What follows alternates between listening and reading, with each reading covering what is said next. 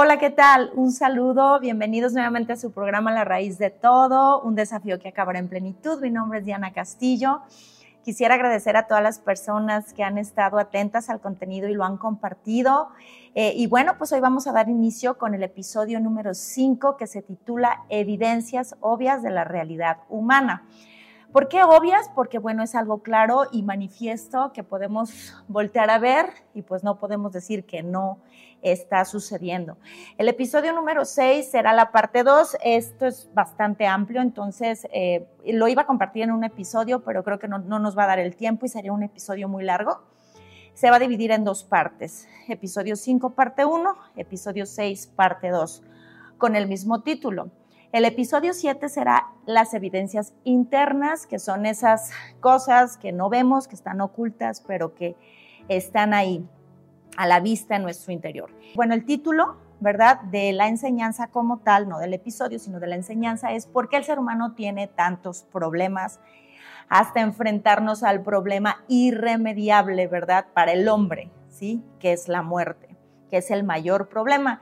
Y estuvimos aprendiendo en los episodios anteriores que, bueno, Dios hizo al hombre su imagen y semejanza, ¿verdad? Que es algo maravilloso, que, que, también para nosotros entender la parte de que Dios hizo al hombre imagen y semejanza de Dios, tenemos que entender cómo es Dios, quién es Dios, cómo lo podemos conocer y también estuvimos adentrándonos un poquito en este tema que realmente es un tema donde, donde no hay palabras para explicar la verdad quién es Dios, explicar la sustancia de Dios, explicar su carácter y su divinidad. Pues no, realmente no hay palabras para hacerlo. Mas, sin embargo, Dios nos dejó su palabra para poder introducirnos un poco y conocerle cómo es Él, cómo Él quiere ser conocido. También hablamos en otro episodio referente a la creación, ¿verdad? Cómo Dios creó las cosas. Nos adentramos en Génesis 1, Génesis 2 y creo que es un, un, tema sumamente importante porque es ahí donde hablábamos que Dios nos ubica en quienes somos, cómo somos y nuestro propósito, ¿verdad? Y bueno, fue un, un episodio muy hermoso que a su servidora eh, eh, en, lo, en lo particular aprendí mucho al estarlo preparando y Dios me habló bastante. Y pues entendimos en ese episodio que Dios nos creó para Él, ¿verdad? Que Dios nos creó para estar con Él, para amarlo a Él, para vivir en Él, por Él, en Él y que Él es nuestra casa, ¿verdad? Y que bueno, ahí es donde el ser humano encuentra la felicidad, encontramos la felicidad con Dios, así como el pez en el agua y el árbol en la tierra. Y bueno, también estuvimos mm, compartiendo referente a qué es lo que el Dios le dio al ser humano para permanecer en esta relación íntima con Él y lo que Dios le dio al hombre fue este pacto, ¿verdad? Hablábamos de este acuerdo, de este mandamiento eh, que exigía obediencia, pero más que obediencia era la parte donde el hombre, el ser humano, podía demostrarle a su creador, a su padre, a su Dios, cuánto le amaba, le adoraba, le alababa y cuánto anhelaba estar con él eternamente. Más sin embargo, este pacto se rompió y eso lo vimos en el episodio anterior. Y bueno, eh, compartíamos en esta parte eh, donde Dios, a través de su Espíritu Santo, nos dio ese carácter que Él tiene, ¿verdad? Nos compartió de sus atributos transmisibles como ese, esa eternidad, esa santidad, esa perfección, esa justicia, esa pureza, esa fidelidad, esa lealtad. Y nos compartió de ese amor porque Dios anhela tener hijos y Dios anhela tener un pueblo que le acompañe, que le ame, que lo adore por quien es Él. Eh, sin, sin embargo, nosotros lo ignoramos, ¿verdad? El ser humano le ignoramos completamente. Pero pues Dios nos dejó su palabra, nos dejó la Biblia, ¿verdad? Nos dejó la Biblia que consta de pequeños libros donde, donde Él expresa quién es, pero la máxima expresión de quién es Dios la podemos encontrar en Hebreos 1.3, donde dice que el cual, aquí está hablando de Jesús el Cristo, ¿verdad? El Hijo de Dios, dice, el cual siendo el resplandor de su gloria y la imagen misma de su sustancia, Él es quien sustenta todas las cosas con la palabra de su poder. Vamos a quedarnos en el fragmento A de Hebreos 1.3, del versículo 3.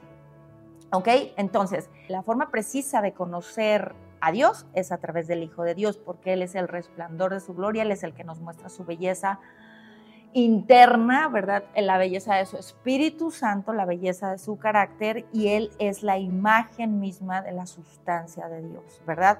Entonces, bueno, teniendo ya todo este panorama, el ser humano podemos ver en Génesis 1 y Génesis 2 que el ser humano lo teníamos todo, absolutamente todo. Y cuando el pacto se rompió con Dios, el ser humano no perdió cualquier cosa. El ser humano no perdió el oro, no perdió los árboles frutales, no perdió el agua que era pura y las resinas aromáticas que estaban ahí. No, el ser humano perdió la relación con Dios. Al perder la relación con Dios, perdió todo, perdimos todo. Y eso lo podemos ver en Génesis 3. Ahí nos muestra la verdad de cómo el ser humano se separa de Dios, ¿sí? que es lo que hablamos en el episodio anterior referente al pacto. Y el día de hoy es lo más importante, que la palabra de Dios es viva y eficaz. La palabra de Dios no cambia, ¿sí? Ciertamente la palabra de Dios podemos ver partes históricas, partes poéticas, eh, eh, eh, partes proféticas y varias, varias, varias cosas en la palabra de Dios, pero lo que es la, la vida misma de Dios, el carácter de Dios, los mandamientos, la ley de Dios, ¿sí? la respuesta de Dios no cambia. Eso sigue siendo tangible. Y el problema del ser humano al principio es el mismo problema de hoy, ¿sí? Es lo mismo exactamente. El ser humano perdió a Dios, ¿sí? Y este es el problema más evidente que seguimos tratando el día de hoy. Y el ser humano queremos salir y queremos eh, resolver todas las cosas que se vinieron, ¿sí? Con nuestros propios esfuerzos y con nuestros propios métodos. Y la verdad es que esta realidad cada vez se pone peor, ¿verdad? Y, la Biblia lo dice, dice que la maldad aumentará, que el pecado aumentará. Y entonces esto realmente pues se va a ir poniendo peor. Entonces abramos los oídos para que realmente Dios haga y nos responda lo que Él nos quiere decir desde nuestro interior para que seamos cambiados desde nuestro interior. Entonces, para poder comprender lo que se perdió, primero debemos estar consciente de quiénes somos en Dios. Es por esto que los primeros episodios hablamos del hombre original, hablamos de esta creación maravillosa, hablamos de todo lo bueno, hablamos de, obviamente de quién es Dios, de, de, entender esa parte de cómo es Dios y entonces cómo me creó Dios para yo poder saber y valorar lo que yo perdí, lo que se perdió en ese momento, en el momento de quebrantar el pacto. Y les voy a compartir una analogía, que ahorita que está muy de moda la película de Avatar, ¿verdad? El, el, el director James Cameron eh, ¿Qué es lo que hace con esa película? Que es, yo creo que es lo que nos atrapa a todos, a los que... a mí se me hace una película linda viéndola desde este sentido que yo les voy a explicar. Eh, eh, James Cameron lo que hace es que si se fijan las películas son muy largas, porque en el principio nos muestra todo lo bello, ¿sí? Nos atrapa en, todos esos gráficos, en esas imágenes eh, que, vemos, ¿sí? en esos colores, en, todo, en todo lo que es el, planeta de Pandora. ¿Verdad? Entonces nos mete tanto, nos mete tanto como espectadores a todo lo hermoso y todo lo maravilloso que es esa vida, ¿verdad? Ficticia, ciertamente, es ficción, que cuando viene la destrucción y cuando viene el caos, verdaderamente te atrapa en un decir, híjole, qué, qué, qué, mal. O sea, yo, por ejemplo, en la de Avatar 1, no lloré cuando destruyen el árbol, pero sí sientes muy feo, ¿no? Te atrapa esa parte en los, en los sentimientos. Realmente dices, la maldad humana, ¿a qué grado llega por dinero, verdad? O sea, por riqueza. Y entonces es lo que, lo que, lo que se trata de, de transmitir en estos programas eh, de la raíz de todo, que nosotros podamos entender la belleza, la pureza, la hermosura, la gloria que no es descriptible de Dios, de lo que creó Él al principio. Y Dios nos dio una imaginación, ¿verdad? También eso no lo de Dios, que podamos realmente meternos en su palabra, leer su palabra imaginar realmente lo que era el ser humano. El ser humano era grandioso y realmente, pues por ahí dicen, ¿verdad? Que entre más alto estás, más dura es la caída. Y eso fue lo que pasó con el hombre. El hombre, pues, era imagen del Creador mismo y era eterno. Y cuando el hombre cayó, la caída fue catastrófica. Y entonces, bueno, en esa naturaleza caída, ¿sí? Siempre vamos a estar del lado de nosotros Siempre vamos a estar del lado del hombre. Por eso la parte donde cuestionamos a Dios, es que porque si Dios es bueno permite esto, es que porque pasan estas cosas, es que qué injusticia. Lo que pasa es que Dios es bueno, pero el, Dios le entregó el gobierno al hombre y el hombre, ¿sí? No supo gobernar, no supimos gobernar. Todos estamos incluidos porque todos somos seres humanos, ¿sí?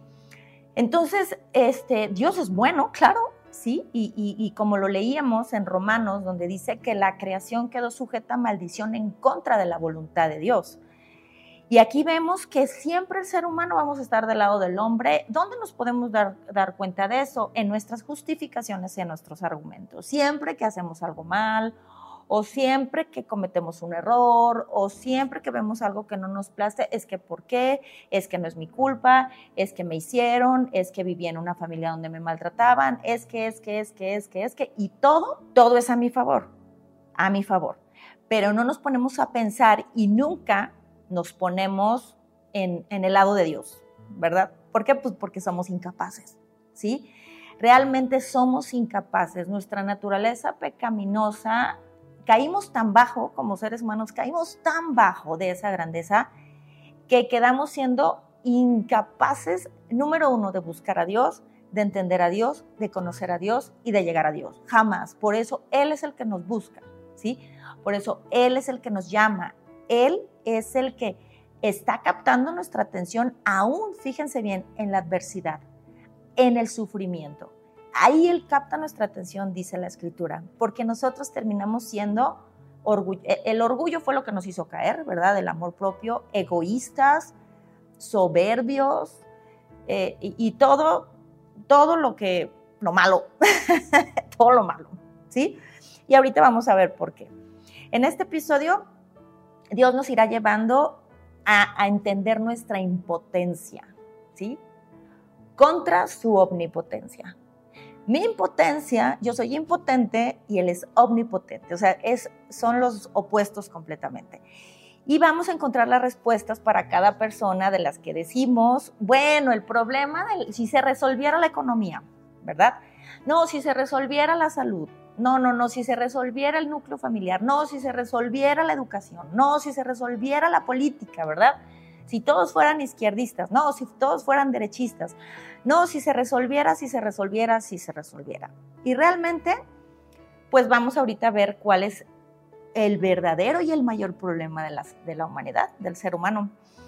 Cada uno expresamos esos problemas según nuestra realidad, nuestras vivencias, nuestra perspectiva. Por ejemplo, si yo viví en una familia donde me abusaban, este, me abusaban psicológicamente, pues yo voy a decir que el problema es familiar, que los hijos necesitan buenos padres, ¿verdad? Ciertamente es un problema, ciertamente hay sufrimiento, pero ese no es el problema fundamental por el cual se desencadena ese problema familiar. Si yo he sido presa de las adicciones, llámese la adicción que sea, comida, pornografía, drogas, alcohol, pues yo voy a decir que el problema es eso, eh, porque he sido presa de ese problema, pero en realidad ese problema va mucho más allá y surge de un problema fundamental, que es el problema que vamos a estar viendo el día de hoy. Y primero vamos a ver los aspectos que la palabra de Dios nos muestra en Génesis 1 y Génesis 2, que yo los invito a que lo lean ¿verdad? Y bueno, vamos a ver, son 20 puntos. Y el, la parte número uno la vamos a dividir hasta el punto número 10. Y el próximo episodio lo vamos a, ya concluir a partir del 11 hasta el 20. Y vamos a ver qué puntos eh, tenía el hombre que no realmente no era un problema para el hombre y que se convirtió en un problema y los vamos a ir desarrollando para entender toda esta parte. Y bueno, el punto número uno es que Dios estaba con el hombre, ¿sí? Dios se paseaba con el hombre, Dios habitaba con el hombre, Dios convivía con el hombre, Dios hablaba con el hombre, ¿sí? Y eso para el hombre no era un problema, ¿verdad? El hombre y la mujer eran gobernados por Dios. Ahora, es importante adentrarnos en la palabra de Dios para entender todo lo que vamos a explicar y voy a leer algunas porciones de Génesis 3, eh, para que podamos nosotros comprender de lo que vamos a hablar. No completo, porque nos llevaría un tiempo, pero los invito a que en sus Biblias lo lean. Dice la palabra de Dios. Que la serpiente era el animal más astuto. Y cierto día llegó con la mujer y le dijo, Dios les dijo que no deben de comer de ninguno de los árboles del huerto. Y ella le contestó, claro que podemos comer de todos los árboles, solo del árbol que está en medio del huerto. Dios nos dijo, no deben comerlo, ni siquiera tocarlo. Si lo hacen, morirán. La serpiente le responde, no morirán. Dios sabe que cuando coman del fruto se les abrirán los ojos y serán como Dios con el conocimiento del bien y del mal. Ella quedó convencida, comió del fruto, vio que era hermoso, su fruto parecía delicioso, comió, le dio a su esposo que estaba con ella, el cual también comió. Aquí viene lo importante. Bueno, todo es importante, pero en lo que nos vamos a enfocar. Siete. En ese momento, después de que comieron, rompieron el pacto, desobedecieron a Dios, a su creador, a su padre, a su proveedor, al todo, a la vida misma. Dice que en ese momento se les abrieron los ojos y sintieron vergüenza por su desnudez. Entonces, ¿qué hicieron? Cosieron hojas de higuera para cubrir su desnudez y cuando soplaba la, brisa fresca, oyeron al Señor Dios caminando por el huerto y entonces, ¿qué hicieron? Se escondieron de Dios, ¿sí? Entre los árboles del huerto. Entonces Dios llamó al hombre, ¿sí? ¿Dónde estás? Y el hombre le contestó, te oí caminando en el huerto Así que me escondí porque tuvo miedo. Obviamente Dios lo sabe todo, él, desde antes y desde... Bueno, eso es algo maravilloso porque Dios es omnipotente, omnipresente, omnisciente, pero Dios le está dando la oportunidad al hombre, ¿verdad? De reconocer su falta, de reconocer su pecado, más sin embargo no sucede eso. En esta pregunta, Dios le está dando esa oportunidad. Y entonces él, ¿qué hace? Se justifica y le dice, la mujer que tú me diste me dio de comer del fruto y yo lo comí. Entonces el Señor Dios le preguntó a la mujer, ¿qué has hecho? La serpiente me engañó, contestó ella, y yo comí. ¿Ok? Aquí hay varios aspectos que vamos a estar analizando en, esta, en este compartir, en este programa. Eh, porque, bueno, lo que veíamos, ¿verdad? Con anterioridad, que, que, que Dios estaba con el hombre y ese no era un problema para el hombre. Absolutamente no, porque, pues digo, era, era, era su todo, ¿verdad? Su casa, ya lo hemos estado viendo. Pero ¿qué sucede después de que el pacto es roto? Después de que el hombre peca, porque realmente ese es el pecado, ya estaremos teniendo una enseñanza acerca de esto. Pero ¿qué sucede cuando acontece esto? Que el hombre lo primero que hace es esconderse de Dios, ¿verdad? Ahora Dios, aquel que le daba todo, que era su padre, ahora el hombre le tiene miedo a Dios. Dice que tuvieron miedo y se escondieron. ¿Y qué más hizo el hombre? Empezó con justificaciones y argumentos, ¿verdad? El día de hoy no cambia. El día de hoy todo esto sigue sucediendo de la misma manera.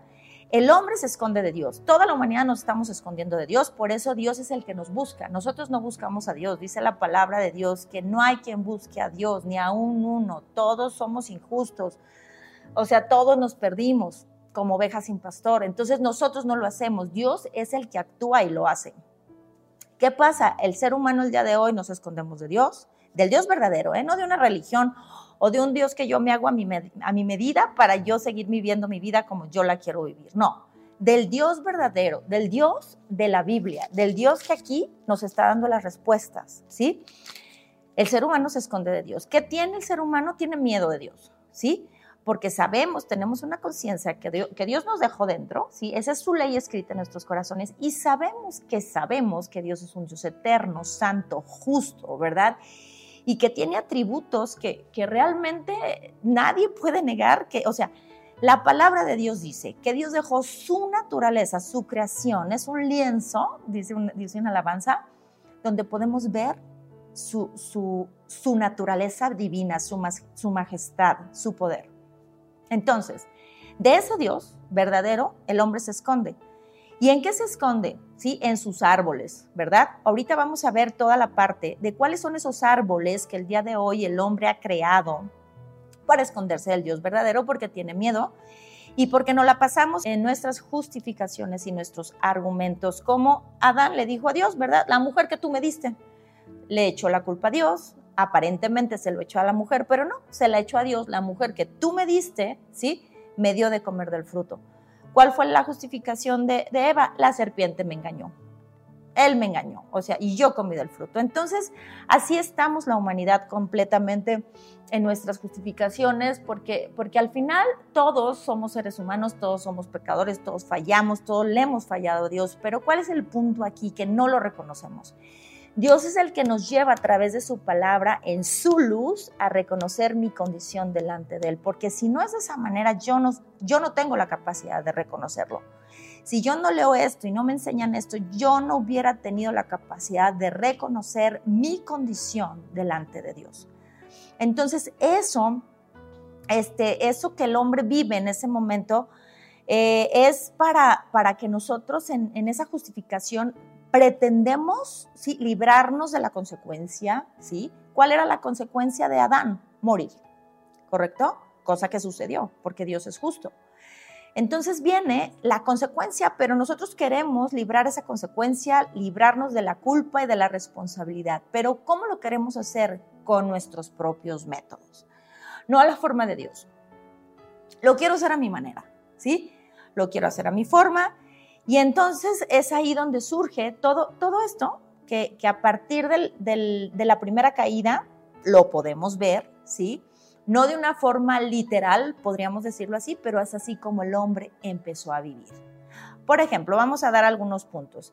El árbol en el cual se esconde el hombre como el humanismo, ¿verdad? Esta doctrina del humanismo donde el ser humano es el centro de todo, como si los seres humanos nos pudiéramos sustentar por nosotros mismos, como si los seres humanos fuéramos todopoderosos. Se pueden imaginar un mundo, por eso el mundo está de cabeza, porque el humanismo es lo que enseña, yo soy el centro, imagínate, todos somos el centro, qué caos, ¿no? Es una anarquía, no hay gobierno, es, es, es realmente algo caótico. Y eso es lo que enseña el humanismo tú eres el centro de todo. Eso va en contra completamente de lo que Dios dice en su palabra. Es como si el pez se negara a vivir en el agua. La psicología. ¿Qué hace la psicología? Revisa el comportamiento del individuo según el ambiente físico y social. Entonces la psicología trata de o justificar o solucionar de forma humana o mental o almática el sentir, el pensar o el comportamiento del ser humano. La psicología realmente llega a un punto del alma nada más, del alma, del corazón, de mente, de realidades este, temporales y de emociones. Por eso aquí hablamos que en la raíz de todo no vamos a ver esos temas porque la psicología realmente es algo y son, son doctrinas enseñadas por el hombre, por la realidad que el hombre ha ido viviendo, que quieren y necesita el hombre resolver todo lo que acontece al ser humano, pero al final son árboles en los que nos escondemos, son esas hojas de higuera con las que queremos cubrir lo que no se puede cubrir. Y eso que no se puede cubrir es que dejamos fuera de la ecuación a Dios en esos árboles y en esas hojas de higuera que, que son los métodos del hombre para resolver el problema de la humanidad. ¿Sí? Entonces viene la parte de la psicología. Ahora otro árbol del cual el, ser humano se ha escondido durante mucho tiempo, pues es la filosofía humana, ¿verdad? Em, es el hombre, ¿verdad? Se define como el hombre y el universo otra parte donde dejamos fuera de la, ecuación a Dios. Entonces es, todo lo que se relaciona con el hombre y el universo. El hombre sigue siendo el centro de atención. Ciertamente la filosofía trata también aspectos de Dios o del ser supremo, pero no del Dios del cual nos habla la palabra de Dios, porque también ese es otro ejemplo que les voy a poner de todo esto que el hombre ha creado, donde invitan a Dios. Dios es como un invitado, ¿verdad? Ok, la filosofía va a hablar de Dios, pero tú Dios eres como un invitado a mi forma de pensar, a mi forma de ver las cosas, a mi forma de razonar. ¿Sí? Eres como parte de, no eres el todo, no eres la vida, no eres la respuesta. Eso ha hecho la filosofía. De hecho, hay una frase filosófica muy famosa, ¿verdad? Que se me venía a la mente cuando estaba preparando este episodio, la que dice, ¿verdad? El fin justifica los medios. O sea, no importa lo que hagas, no importa por sobre quién tengas que pasar, no importa cómo lo hagas, siempre y cuando te logres lo que te propones, ¿verdad? Eh, esa es otra parte del humanismo, de, de, tú logra tus metas, tú vas a poder, tú eres un campeón, tú eres el centro de todo y Dios, ¿verdad? La pregunta es, ¿dónde está Dios en toda esa enseñanza que el ser humano hemos ido haciendo? ¿Por qué? Porque nos separamos de Dios y terminamos escondidos, con miedo y cosiendo hojas de higuera, haciendo las cosas a nuestra manera. Ahora, la presencia de Dios es un problema en la vida del hombre. Podemos verlo aquí. Ustedes pueden volver a leer Génesis 3. La presencia de Dios se ha vuelto un problema definitivo. El hombre no quiere saber nada de Dios, ¿verdad? Surge también el ateísmo. El ateísmo es mejor esconderme en la ciencia, la ciencia, la ciencia, si no es comprobable, yo no tengo, yo no quiero saber nada, pero compruébame con evidencias que Dios existe. Aquí está la evidencia de que Dios existe. Eh, un ateo pues también niega la existencia de Dios porque es más fácil negar la existencia de Dios a obedecer la ley moral de Dios y reconocer que un día, como lo hablábamos en un episodio, le tendremos que entregar cuentas a ese Dios creador de nuestra vida y el cual permite que nuestro corazón lata y que todo nuestro cuerpo funcione y que existamos en este momento. Otro árbol en el cual nos escondemos es el misticismo. El misticismo eh, es todo aquello que le llaman espiritual, que le llaman buena vibra, que le llaman bendiciones, ¿verdad? Es todo aquello que el hombre quiere experimentar como un poder sobrenatural, ¿sí? Como si ese misticismo hiciera al hombre sentirse especial, el, sentir algo diferente, poderoso, ¿verdad? Como por ejemplo el poder controlar el futuro, la lectura de las cartas, de los astros, lo que es la brujería, la hechicería. Y tampoco Dios está ahí. ¿Qué es lo que hizo la mujer cuando Satanás, la serpiente antigua, le dijo, ¿verdad? Eh, tendrán la sabiduría y serán como Dios. Ahí está el que ella quiso sentir ese poder, poder que solo solo le corresponde a Dios porque Él es el omnipotente, ¿sí? Esos atributos no se los compartió, al hombre, no se nos olvide eso. Y entonces en el misticismo las personas eh, eh, eh, adoran, fíjense muy bien, esto es algo bien fuerte porque se adora a la creación antes que al creador. Eso les voy a dejar de tarea que lean el libro de Romanos 1 a partir del 19 donde dice la escritura que el hombre empezó a inventar ideas necias sobre Dios y prefirió hacerse ídolos y adorar a la creación en lugar de al, creador mismo. Por ejemplo, el culto a la madre tierra para recibir esas buenas vibras y bendiciones. Yo quiero, yo quiero. Al final es idolatría porque es decir, yo quiero, este, que eso me bendiga a mí, que me vayan bien. Es que yo quiero que me vaya bien. Yo, yo jalo la energía, yo jalo la buena vibra, yo jalo. ¿Y dónde está Dios ahí? Entonces, es lo que hablábamos en un principio. Cuando nosotros en esta naturaleza caída, ¿sí? Siempre vemos hacia nosotros. Nunca vemos la postura de Dios porque no nos interesa, porque somos incapaces. Es por eso que Dios nos llama a través de su buena noticia.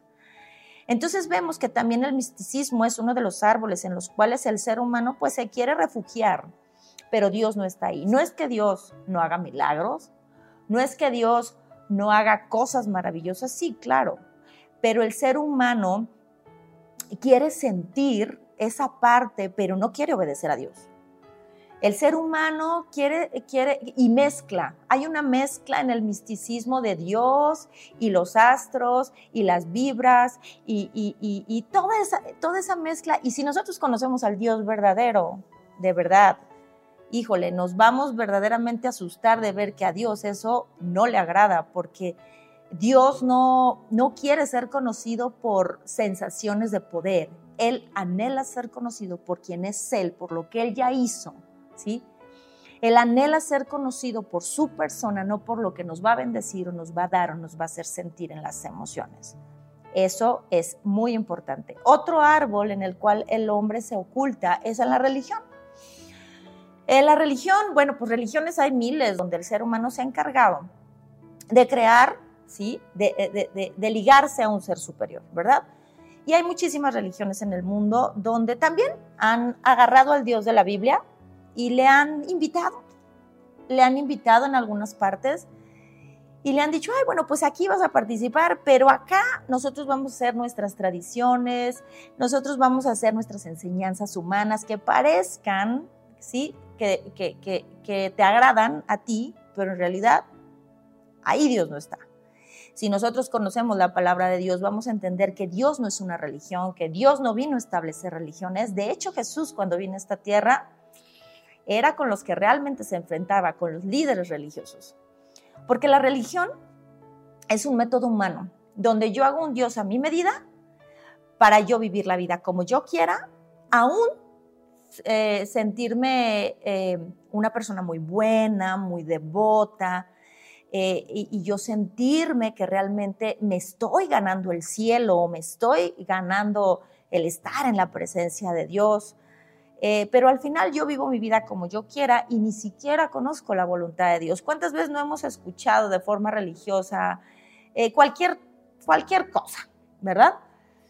Eh, voy a hacer tal plan. Ah, pues sí, sí, esa es la voluntad de Dios, que así sea. Una, algo material, algo esporádico, algo sin sentido, algo sin valor.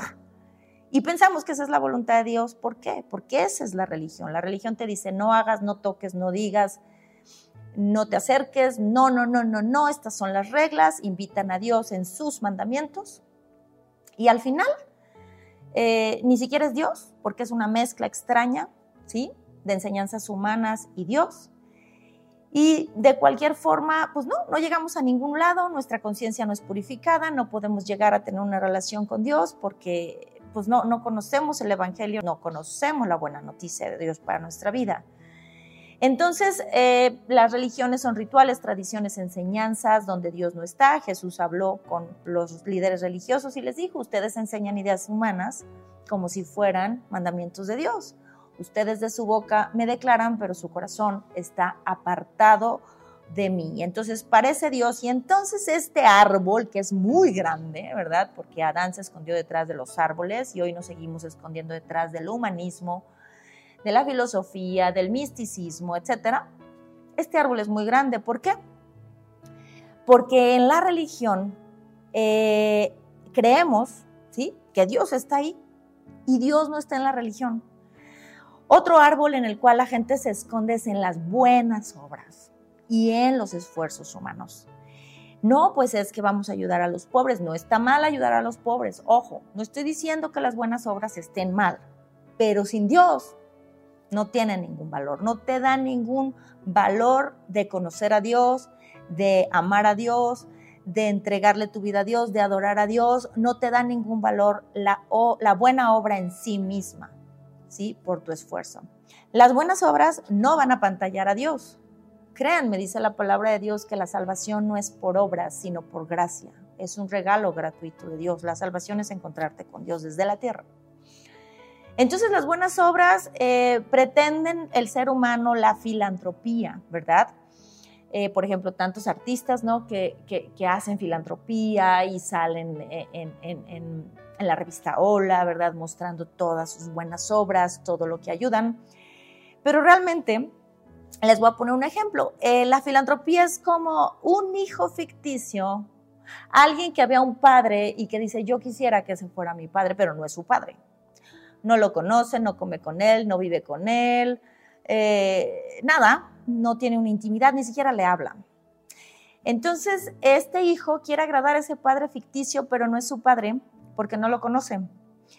Y ese hijo ficticio hace cosas buenas, ¿sí? Porque quiere agradar a ese padre que ni siquiera conoce. Entonces hace muchas, muchas cosas buenas.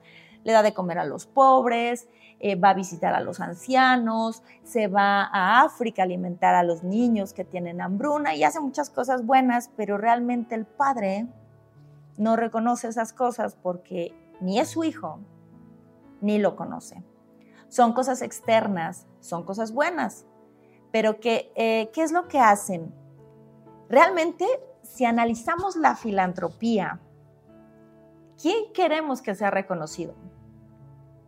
Yo, yo la persona que, véanme, miren, es que miren lo que estoy haciendo, soy tan buena, es que miren de verdad lo que estoy haciendo, soy tan linda. ¿Sí, vieron cuántos juguetes les llevé a los niños? Sí, sí, sí me explico. espero que me esté explicando, pero es que por buenas obras no nos vamos a ganar el favor de Dios, ni, ni la relación con Él, ni lo vamos a conocer, porque es otro árbol en, la que, en el que nos escondemos para tener una buena reputación, un protagonismo y aliviar nuestra conciencia. Y así se reduce nuestra culpa. Todo esto, ¿verdad? Esta lista suena pues muy bonito, ¿verdad? Eh, pero desde que el hombre cayó, desde que el hombre cayó, iniciamos con estas tendencias. Son como ramificaciones en las que el hombre empezó a caer, pero yo les voy a poner este ejemplo del pez. Este ejemplo lo vamos a estar viendo mucho porque realmente nos, nos instruye bastante, que es como Jesús lo que hacía, o sea, usaba parábolas para que la gente entendiera. Es como este pez que sale fuera del agua. Y entonces te ponen varios contenedores enfrente, uno con aceite, otro con agua de limón, con vinagre blanco, con cloro, con ácido muriático. Todos son líquidos, ¿verdad? Bueno, el aceite es un poquito menos líquido. O agua con ingredientes que, que contaminan el agua. Y entonces eso, al parecer, si tú sacas ese pez del agua, podría parecer que en cualquier líquido podría nadar, en cualquier líquido podría vivir mas sin embargo no es agua pura. Entonces el pez no va a vivir. Al final, aunque sea un líquido y pueda nadar, se va a terminar muriendo porque no es agua pura. Dios es esa agua para el ser humano. Aunque puede parecer verdad, la religión, la filantropía, el misticismo, las buenas obras, el humanismo, la filosofía, la sabiduría humana, aunque puede parecer que nos va a llevar a Dios y que vamos a vivir, no lo es. Entonces los seres humanos hemos caído en el orgullo de querer ser autosuficientes. Pero definitivamente escuchaba a un varón de Dios que se llama Josías Salatiel, si lo buscas puedes encontrar sus enseñanzas son muy edificantes. Y él hablaba de esto. Voy a dejar el link para que lo escuchen. Y decía, la planta no puede sustentarse a ella misma. Ella no puede sustentar su propia tierra, así como el pez no puede sustentarse a sí mismo. Entonces la pregunta es, ¿acaso nosotros podemos sustentar nuestro corazón? No podemos sustentar nuestro corazón. Necesitamos a Dios, pero todo esto que acabamos de ver, que está sustentado en la palabra de Dios, porque Adán se escondió, porque Adán tuvo miedo, porque Adán cosió hojas de higuera para resolver su gran problema de haberse separado y haber roto el pacto con Dios, ¿sí? Todo esto que acabamos de ver es el hombre tratando de explicar quién es el hombre dejando fuera completamente a Dios. Entonces, teorías del ser humano ha habido muchas y justificaciones ha habido muchas y yo creo que van a seguir habiendo más. Pero por eso hablamos de la identidad del ser humano. ¿Tú dónde quieres ubicarte? ¿Quieres creer que vienes de un chango y que eres un animal más? ¿Quieres creer que eres polvo de estrellas y que quién sabe cuál vaya a ser tu destino? Quieres creer que vales eh, un estado económico, social, o que tú puedes ser lo que tú quieras ser, o prefieres abrazar el pacto de Dios y creer que eres hecho imagen y semejanza de Dios y que Dios pagó un precio por ti. Entonces, bueno, entender que, que Dios, fíjense muy bien, es algo bien bonito, Dios no existe para nosotros. Dios nos hizo existir para Él. Ese es un principio absolutamente. Esa es la adoración. Que entendemos que Dios nos creó para Él, que yo no me pertenezco a mí misma, que yo no decidí nacer, crecer, que mi corazón lata, yo no decidí el color de mis ojos, yo no decidí el color de mi piel, el sonido de mi voz, el tono de mi voz, yo no decidí, Él lo decidió y Él me creó para Él.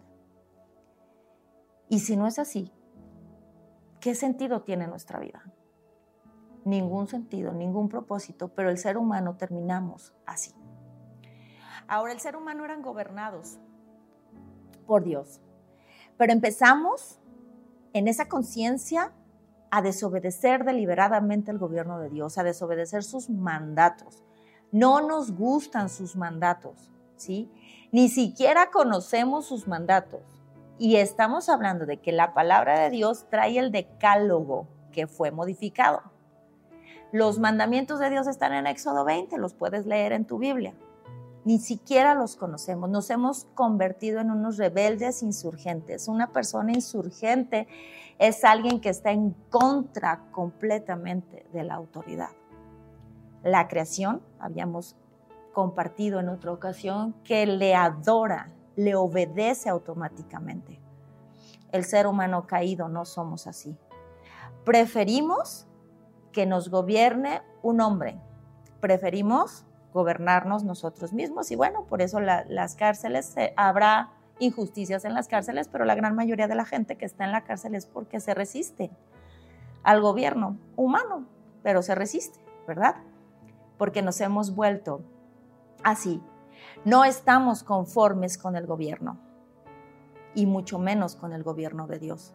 Ahora, el que eran gobernados por Dios en un momento que no era un problema, ahora sí se ha convertido en un problema. Ellos gobernaban, esto tampoco era un problema.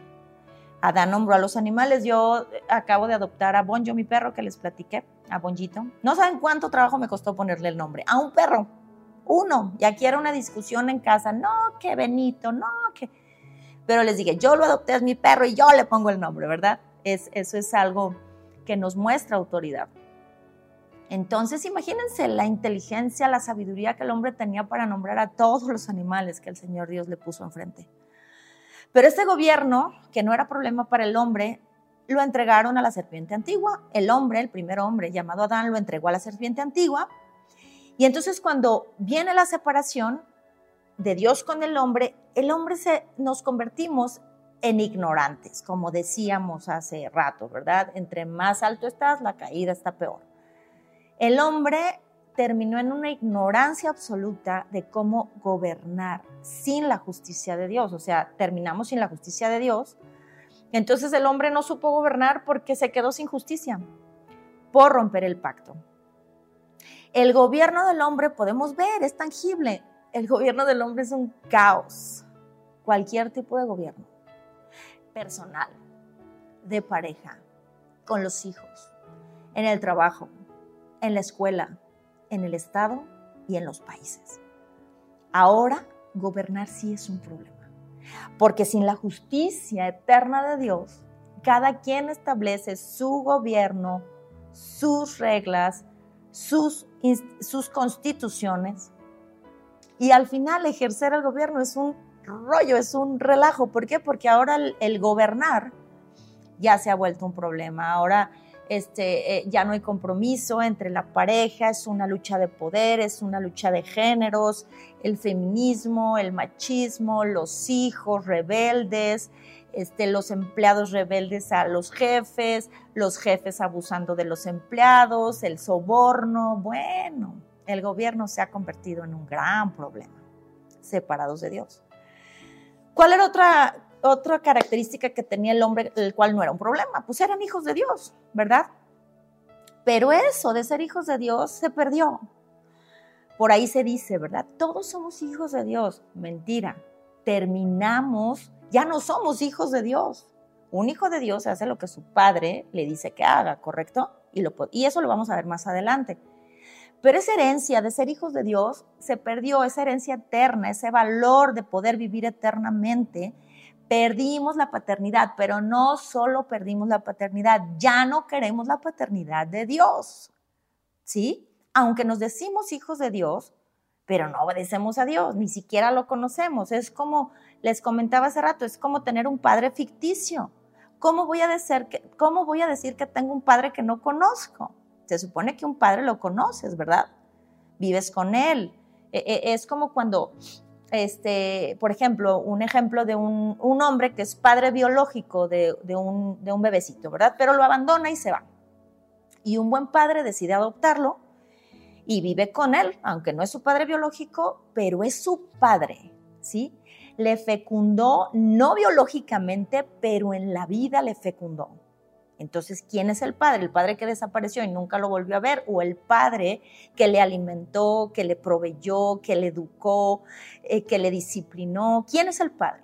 ¿Verdad? Entonces no podemos decir que somos hijos del padre si no le conocemos. Entonces no queremos tampoco su paternidad.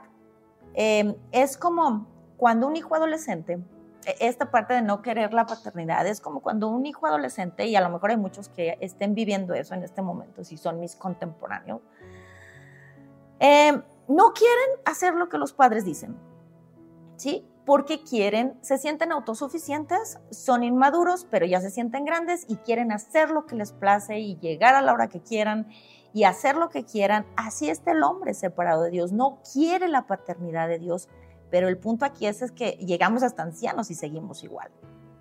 No queremos que Dios sea nuestro Padre, entonces eso también se convirtió en un problema, el ser hijos de Dios.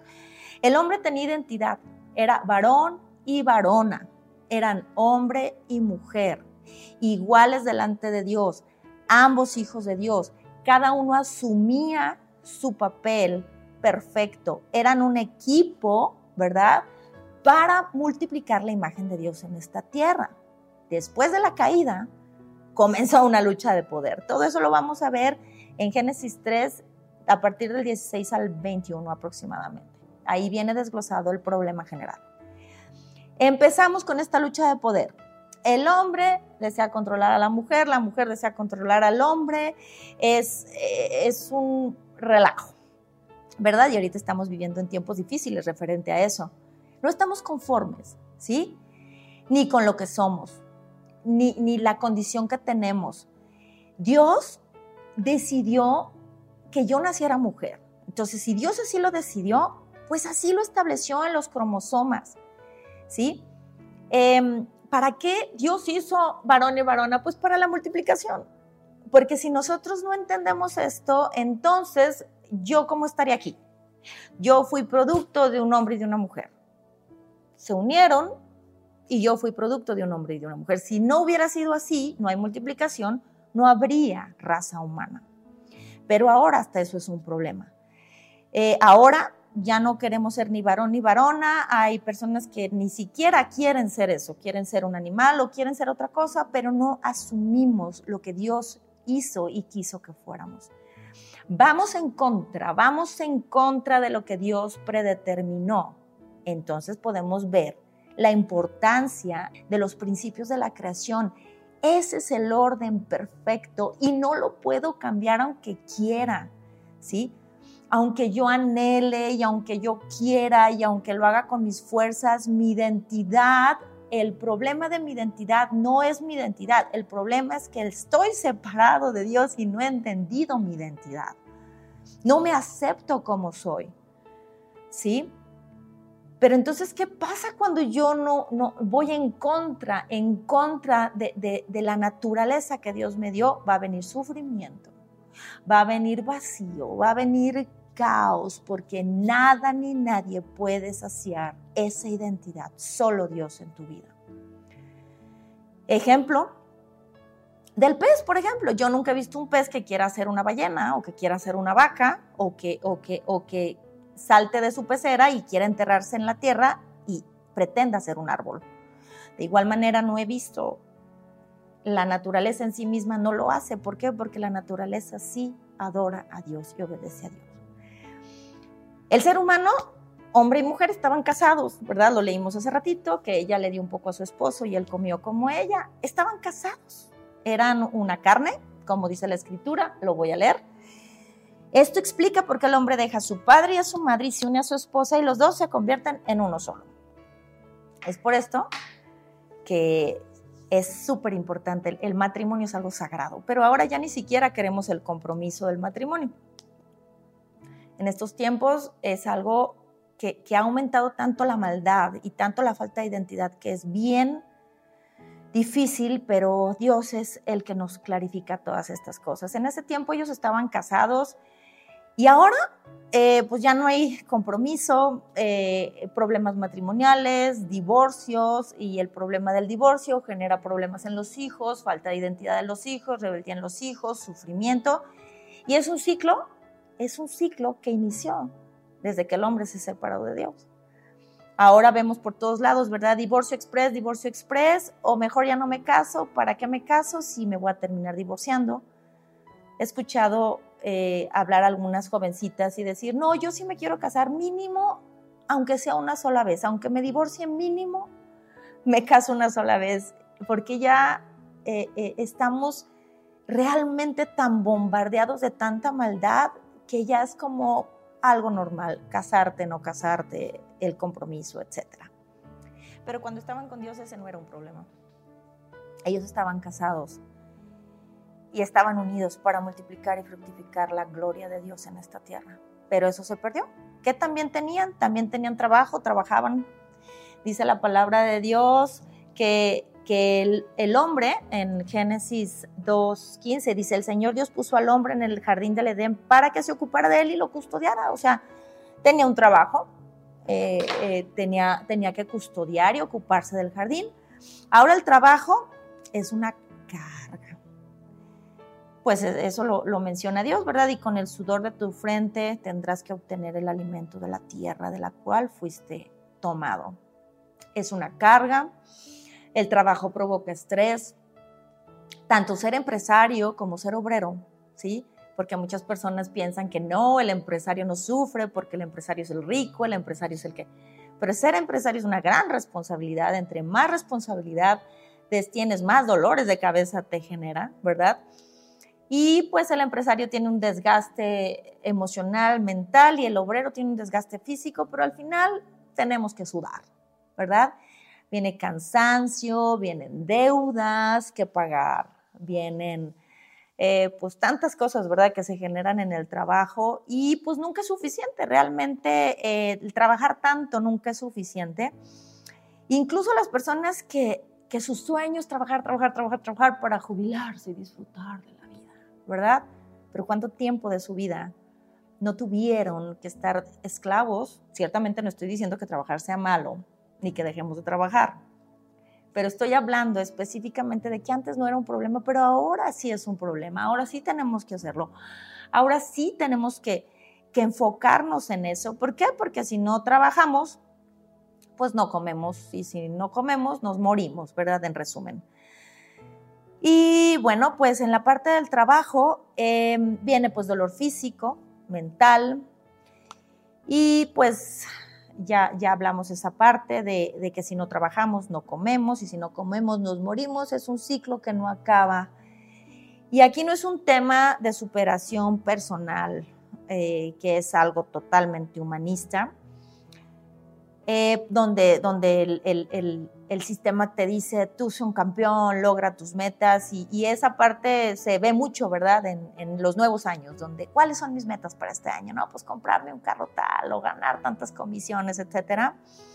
No se trata de, de esta situación, más bien se trata de que ahora el hombre vale por lo que tiene, pero ese trabajo que tanto esfuerzo le causa, le produce dolor. Y ahí viene, tenemos otra evidencia más de que ahora el trabajo es un problema. Eh, el ser humano tenía comida, ¿verdad? Dice la palabra de Dios, eso lo leímos en, en Génesis, donde dice, entonces Dios dijo, miren, les he dado todas las plantas con semilla que haya sobre la tierra y todos los árboles frutales para que les sirvan de alimento. He dado toda planta verde como alimento para todos los animales salvajes. ¿Ok? Entonces todo, todo, todo era comida. El hombre... El único trabajo que tenía que hacer el hombre es estirar la mano para tomar de su comida, de semillas, entonces probablemente había trigo y había cebada y se podían hacer unos ricos panecitos a la leña. Y no había problema. ¿Por qué? Porque, pues no, Dios les proveía todo. Ahora em, tenemos que trabajar para comer la comida ya está transgénica, está adulterada, está hormonizada, tiene pesticidas, comida pues chatarra, ¿verdad? Que nos va envenenando poco a poco, que nos provoca enfermedades, que nos engorda, ¿sí? Que nos tapa las arterias. Y tener comida enfrente muchas veces de verdad es un problema. Ahora tenemos que tener mucha fuerza de voluntad para guardarnos de, comida. Que, qué triste, ¿verdad? Antes la comida nos nutría, ahora mucha comida te envenena. Ahora la comida es un problema. Eh, y pues también la parte, ¿verdad?, de los desórdenes alimenticios, la gente que, que, padece, ¿verdad?, de esas enfermedades de desórdenes alimenticios por la comida. Entonces podemos ver que antes la comida no era un problema y ahora sí es un problema. Y vamos a concluir con el punto número 10, ¿verdad?, de este episodio, porque sí es un poquito largo, pero vamos a concluir con el punto de que el hombre y la mujer tenían un cuerpo físico, ¿verdad? Ahora y bueno, ese cuerpo no era un problema. Eh, y, el orden era perfecto, porque como les mencionaba, el ser humano somos espíritu, alma y cuerpo.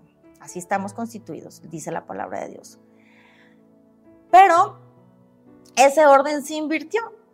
Terminamos siendo cuerpo, alma y al final el espíritu, el espíritu muerto, ¿verdad? Porque nos separamos de Dios. Ahora este cuerpo que nos gobierna, este cuerpo, este estuche que es carne y sangre, ¿sí? ¿Cuántas veces no nos estorba? O no me gusta, o me enfermo, o me canso. No me gusta mi físico, no me gusta mi pelo, no me gusta mi color de piel, no me gustan mis ojos, no me acepto como soy. Mi cuerpo es un problema para mí, porque si estoy gordo, si estoy flaco, se envejece, ¿verdad? se va envejeciendo con el paso del tiempo. Y al final este cuerpo, este cuerpecito, que Dios nos dio como la oportunidad para existir y reconciliarnos con Él y estar con Él eternamente, ahora es un problema y es un cuerpo que termina muriendo. En este cuerpo Dios nos dio cinco sentidos. El gusto, el olfato, la vista, el oído y el tacto, ¿verdad? El sentir. Estos cinco sentidos separados de Dios nos llevan a consumir cosas que nos dañan, ¿sí? No solo consumes cosas con la boca, también consumes cosas con los ojos y consumes cosas con, el oído, que escuchas, que ves, que hablas, ¿verdad? Em, que nos dañan como vicios, ¿verdad? Pornografía, pasiones sensuales, música que daña mi corazón porque el contenido no edifica. Cosas que veo que también me dañan porque no edifica. Hemos llegado a un punto de un morbo donde mis cinco sentidos siempre quieren satisfacer esas cosas. Y pues bueno, nos hacemos inmunes y nuestros cinco sentidos que están en nuestro cuerpo nos arrastran a esa parte insaciable donde quiero más chisme, quiero difamar más, quiero más, hablar más mal de mi amiga, de mi vecina, quiero exaltarme más con mi propia boca, escuchar que me aceptan, ver que me aceptan, cuántos likes tengo, ¿verdad? La aprobación de las personas, la adicción por la comida, todo eso, ¿verdad? Ahora con la cultura fit, ahora soy lo que como y el ejercicio que hago. No estoy diciendo que esté mal hacer ejercicio y cuidar tu cuerpo, pero al final es un sufrimiento. Es un sufrimiento porque no me digas que ciertamente a muchos se les hace una adicción el ejercicio como a mí se me hizo en algún momento de mi vida. Pero al final es algo que, que, que es un sufrimiento, aunque al final terminemos disfrutándolo, en el sentido de que la comida se disfruta, ciertamente el ejercicio se disfruta, pero este cuerpo al final va a terminar muriendo, ¿sí? ¿Por qué? Porque como lo explicábamos, en este desorden al cual el ser humano entró, separados de Dios, se invirtieron los papeles. Terminó el cuerpo gobernando el alma y el alma terminó aplastando el espíritu y el espíritu está muerto. Entonces, bueno, hasta aquí nos vamos a quedar en este episodio número 5 que se titula evidencias obvias de la realidad humana. Es algo que es claro, que es manifiesto. Pues gracias, gracias por haber estado atentos a esta enseñanza. Espero verlos el próximo episodio, el cual veremos los siguientes puntos. Es muy importante que entendamos que, que el problema del ser humano es que nos separamos de Dios y por eso todo ha sido un problema hasta el día de hoy. Aunque pasen las épocas, la realidad humana siempre va a ser la misma, no cambia absolutamente como el hombre lo tenía todo, así el hombre lo perdió todo. Bueno, pues hoy les voy a compartir algo de mí, que, que, ya estoy así como que yo creo que voy a hacer una lista porque voy a estar repitiendo lo mismo siempre, pero bueno, les voy a compartir hoy de mi comida. Mi comida favorita, pues obviamente es la mexicana, ¿verdad? Patrimonio de la humanidad, la comida mexicana, pero después de la mexicana me gusta mucho la comida libanesa. Se me hace súper rico el sabor, tal vez es porque es muy diferente a la mexicana. Hay muchas comidas que me gustan mucho, pero la libanesa me gusta bastante. Y pues para todos es un problema, ¿va? Porque luego comemos demasiado y nos empachamos. Y también, bueno, eh, comentarles que entregué mi vida a Dios y me deleita día a día leer su palabra. Eh, eh, desde que le conocí me he propuesto leer su palabra, leer su palabra continuamente, porque ahí realmente escucho su voz, ahí realmente tú puedes escuchar su voz, conocer su persona y cuando te encuentras con él todos los días, pues encuentras la vida y quiero que sepan que amo disfrutar de esa vida leyendo su palabra todos los días. Y te invito, bueno, a que la leas también todos los días, ¿verdad? Y bueno, te invito a darle like a este video, a suscribirte, a compartirlo y a revisar los links que voy a dejar enseguida de este episodio 5. Muchas gracias. Espero vernos en La Raíz de Todo, un desafío que acabará en plenitud. Mi nombre es Diana Castillo. Hasta pronto. Bye bye.